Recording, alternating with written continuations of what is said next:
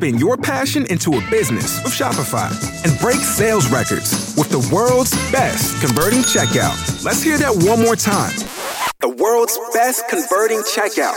Shopify's legendary checkout makes it easier for customers to shop on your website, across social media, and everywhere in between.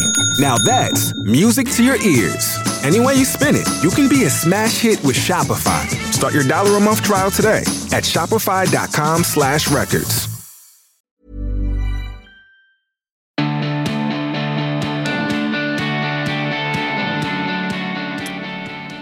Hello, hi, and welcome to another episode of The Emma Guns Show and another installment of 12 Habits.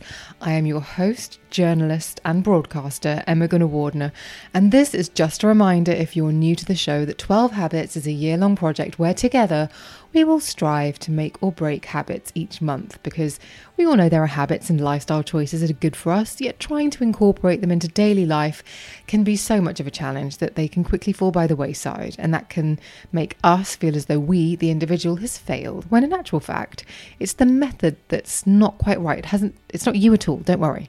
So, in 12 Habits, we'll spend a month unpicking the challenges, figuring out our way over, under, and through the barriers to making these habits stick so that they can become parts of our lives in a way that's sustainable. Because there is no point trying to stick to a habit if you've chosen to do it in a way that you can't adhere to and maintain. Now, our habit in July is getting up early and I have chosen 5 a.m.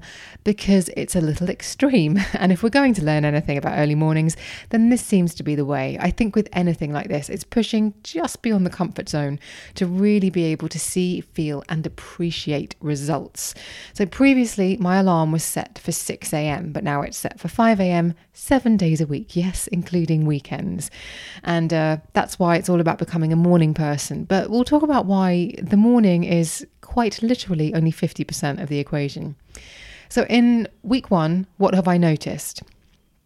So, so to begin with, my body really did not want to wake up, and a few times I risked injury getting up and walking to the bathroom, still asleep with my eyes closed, because I think I was on some physical level at least, or mental level at least, still asleep.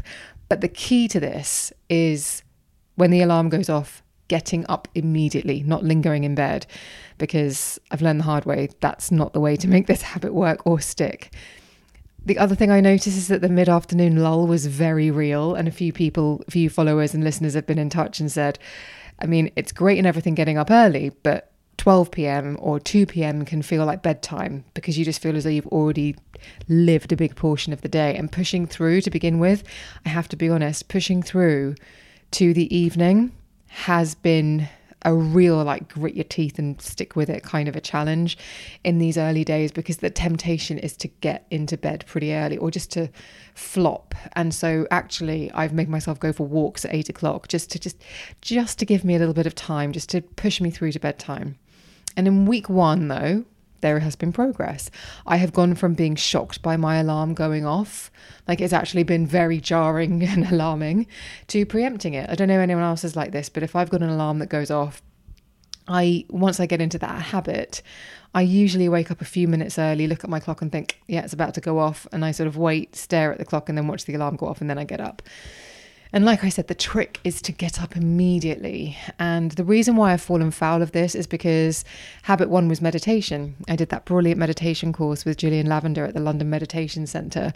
And ever since I started that meditation course in January, first thing I do when I wake up is prop up my pillows, make the bed, sit on top of it, or put, put the blanket over me, just if it's chilly, which as it was in January when I did the habit and I do my meditation. So that's 23 minutes, 20 minutes of meditating and three minutes just to kind of come out of the meditation.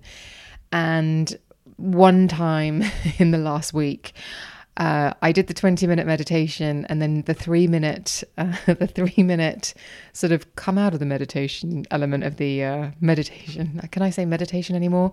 Um, was about 25 minutes because I did definitely fall asleep. So I have learned the hard way that meditating in the early part of this ch- this challenge requires getting up and going into another room and sitting on a chair. I can't do it in bed because my body will be like, "We're still in bed. See ya." And that's exactly what happened. Um, and also, I am a middle of the night waker upper. And this has really scuppered this habit. So, usually during the second half of my cycle, which is pretty common, I am someone who will usually wake up between two and three o'clock in the morning. And obviously, that's incredibly jarring when you are getting up at five because if you wake up at three, you suddenly immediately you do the math and you think, even if I fall asleep now, I'm getting less than two hours sleep. So that has been really jarring, but I have had to just live with it. And what I have found really helpful is wearing an eye mask. I usually wear an eye mask to get myself to sleep and actually going to bed slightly earlier than I was used to has required putting that sleep mask on. And I will put the link to the one, it's the one that Alice Hart Davis, my lovely friend and colleague Alice Hart Davis, raves about, which has the little pressure points on to also relax your frown lines, which is brilliant. But it just, I find it very calming. But I put that on at bedtime. Usually, by the time I wake up, if I wake up at two o'clock in the morning, that's long gone. It's on the other side of the bed. So I just put it back on and it helps me get back to sleep. But obviously, because I'm getting up at 5 a.m., regardless of whether I've woken up in the middle of the night. There have been a couple of mornings where it has felt like getting up very, very much as I'm in the middle of, of a sleep cycle in that deep, deep sleep.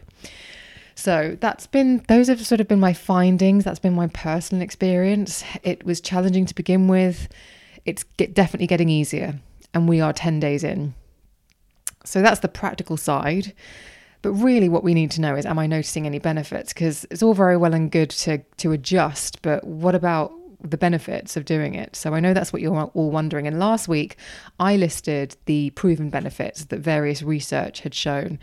And so one of them was improved cognitive function. Have I noticed improved cognitive function? I'm not sure how I'd measure this, but I will tell you that those early hours, especially between five and seven, five and eight even, are when a lot of things that I normally don't get the space to think about I'm able to use that time and those ideas and things that never really fully form are crystallizing and I can make notes and I can action them. And so that means that during the day, I am very clear about what I need to get done in a way that sometimes is a bit woolly. So, a large part of that, obviously, is that there are no distractions at that time. And I say that as somebody who is single and doesn't have children. So I appreciate that my circumstances aren't the same as everybody's. But those early hours, the five, between five and eight, are completely silent pretty much. And I'm able to form thoughts that uh, usually there's just a distraction around that means I don't get a chance. So my to do list is much more clear my right i need to do this today is just it's not i'll get around to it it's i can do that as soon as i've had my shower or something like that Another thing that is cited as a benefit is that uh, shifting your bedtime, so early, early to bed and early to rise, is improved sleep quality. And again, we're very early on in this. And the early stage, this, as I've just mentioned, is that my body has been getting used to it. But I think the clearest thing, and lots of people have messaged me about this on Instagram, especially, is like, well, what time do you have to go to bed if you're getting up at five o'clock? An early morning requires an early bedtime. And this is probably the thing that's presented most of the challenge at the beginning because my body wasn't ready to go to sleep because it was in the habit of going to sleep at 11 o'clock and suddenly saying i'm going to need you to wind down at 9 p.m 9.30 at a push was asking quite a lot. It was getting out of that um, the, the habit that it was already in. Bodies bodies are fairly rhythmic things. They like a rhythm. They like a circadian rhythm. And so it has taken a little bit of juggling i think. My body's been going okay but at the beginning, I was waking up with the alarm and it was very jarring. And what we have got to now is I'm waking up just before my alarm, as I said. So it is it is adjusting and it is happening. My sleep quality feels good and I'm tired when I get into bed, but previously those mid-afternoon slumps were definitely particularly real. And I would say that the sleep that I'm getting seems to be, she says, sort of touching wood, touching the top of her head, I don't feel as though I need more sleep throughout the day. So maybe maybe it is an improved quality of sleep. Who knows? Am I more productive? That was another thing that I mentioned in last week's episode. Again, I think this one comes down to being awake during quiet, undisturbed hours and also being ahead of my previous or usual schedule. My workouts are done by seven now, which feels like an incredible time advantage on the day. And I start work before eight usually and if I'm if I'm working from home and everything just feels less rushed which feels more productive I suppose. So I would say that is a benefit but it's not because uh, not because of anything that's changed within me. I just think it's because I'm it's like it's like going and getting your shopping done in a quiet um, shop as opposed to a busy shop. You just it's just easier. There's less friction. Have my thoughts become more positive? This was something that was cited in a study And I was really curious about this one. And I will say, I will be very honest with you, listeners. Before I started this habit in June, I was feeling a little bit wobbly and I was kind of on a low level of concerned about it because I couldn't tell. I was over exercising. I knew that. And I was wearing myself out a little, little bit. And there was some work stress that kind of blindsided me. And I was a bit like. And there were a few times when I had to ask myself, is this a really normal reaction to the circumstances that are in your life at the moment? Or are you on a slippery downward spiral with your mental health? And I was just just very aware of it and I was trying to put things in place so that if it was the latter, I could very, very quickly claw my way back out of it. And I can pleasingly tell you that with dialing down the exercise a little bit, which is obviously slightly separate, but also with this change in my schedule, I don't feel as though I'm backsliding with my mental health. And so for me, that already is a very clear win. We're just over a week into this, and I definitely feel far more. Um, what's the, what's the word I'm trying to think of? I just don't feel as though things are backsliding in a way that they had been. And you can sometimes feel if anyone's experienced any kind of issues with their mental health, you can sometimes have this underlying feeling of, oh, I think I'm coming apart at the seams. And that feeling has disappeared, which is great. Which brings me on to another proven fact is um, it's a stress redu- a stress reducer. Is my stress reduced? Yes. I don't have more hours in the day because I'm still awake for the same amount of hours and sleeping for the same amount of time, but I am more productive because of the reasons already cited those those quieter less distracted hours i guess and that means that my stress is reduced for sure and then the other thing I mentioned in last week's episode was, Am I more organized? And I would say 100% that is true. The early, undisturbed hours allow me to zoom out on my tasks and see with clarity what I need to do rather than trying to do that whilst also fielding emails, calls, messages, whatever it might be. So, all in all, it's been a good exercise so far. Next time we meet on the next episode of uh, 12 Habits, I will have. Uh, tried to put this into place with evening commitments. So I have some dinners coming up. And a few people have said, oh, your social life is going to be ruined.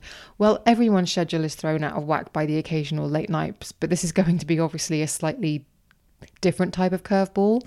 But I will be able to report back and tell you what exactly that that will be like because it will be a big, big change to the schedule of kind of being able to wind down in the early evening rather than uh, what I will have when we meet each other next time, which is I will have probably been out till midnight, maybe even later. So is it a case of can I still do that 5 a.m. start and how will that affect the day? If you are keen to watch my progress, then I am every morning at 5 a.m. I am sharing a picture on my Instagram stories where I met Emma Guns, telling you how I slept, telling you how it was when the alarm went off. And that's been something that people have really appreciated. So I'm going to continue doing that through the habit. I also share it in the Facebook group and the links to follow me on social media and join the Facebook group are in the show notes. And also in the show notes, I will be sharing the um, email if you want to get in touch. It's thebeautypodcast at gmail.com. But if you want to talk about this habit, just put sleep habit in the subject line and that will whiz you to the top of the inbox. And I will make sure that I get back to you. But if you have any feedback on this episode, if you're trying this yourself, get in touch with me. DM me on Instagram and Twitter where I'm at Emma Guns post in that Facebook group, email me, whatever feels right. It'd be really interesting to hear whether you are feeling any benefits from trying out this habit too. I definitely have noticed improvements. It has been very odd trying to adapt to the early starts but I really, really like it. And I will obviously caveat all of that by saying that I have chosen a very good month in which to do this one because it is summer. The whole premise would be very different, will be very different if I were doing it in February or December or one of the one of the months where it's not only cold but also dark for longer. But um, maybe we'll do that another time. Who knows? Anyway, thank you so much for listening. It's been a pleasure to spend this time with you. And thank you again to everybody already who has been in touch with their own sleep schedules and how they are how they are trying to get the early morning into their life and the benefits that they've been feeling. It's been really lovely to chat to you on all of the various platforms where we chat, but it has been really nice to hear how it's been working for you. Thank you so much for listening. I will see you on the next one.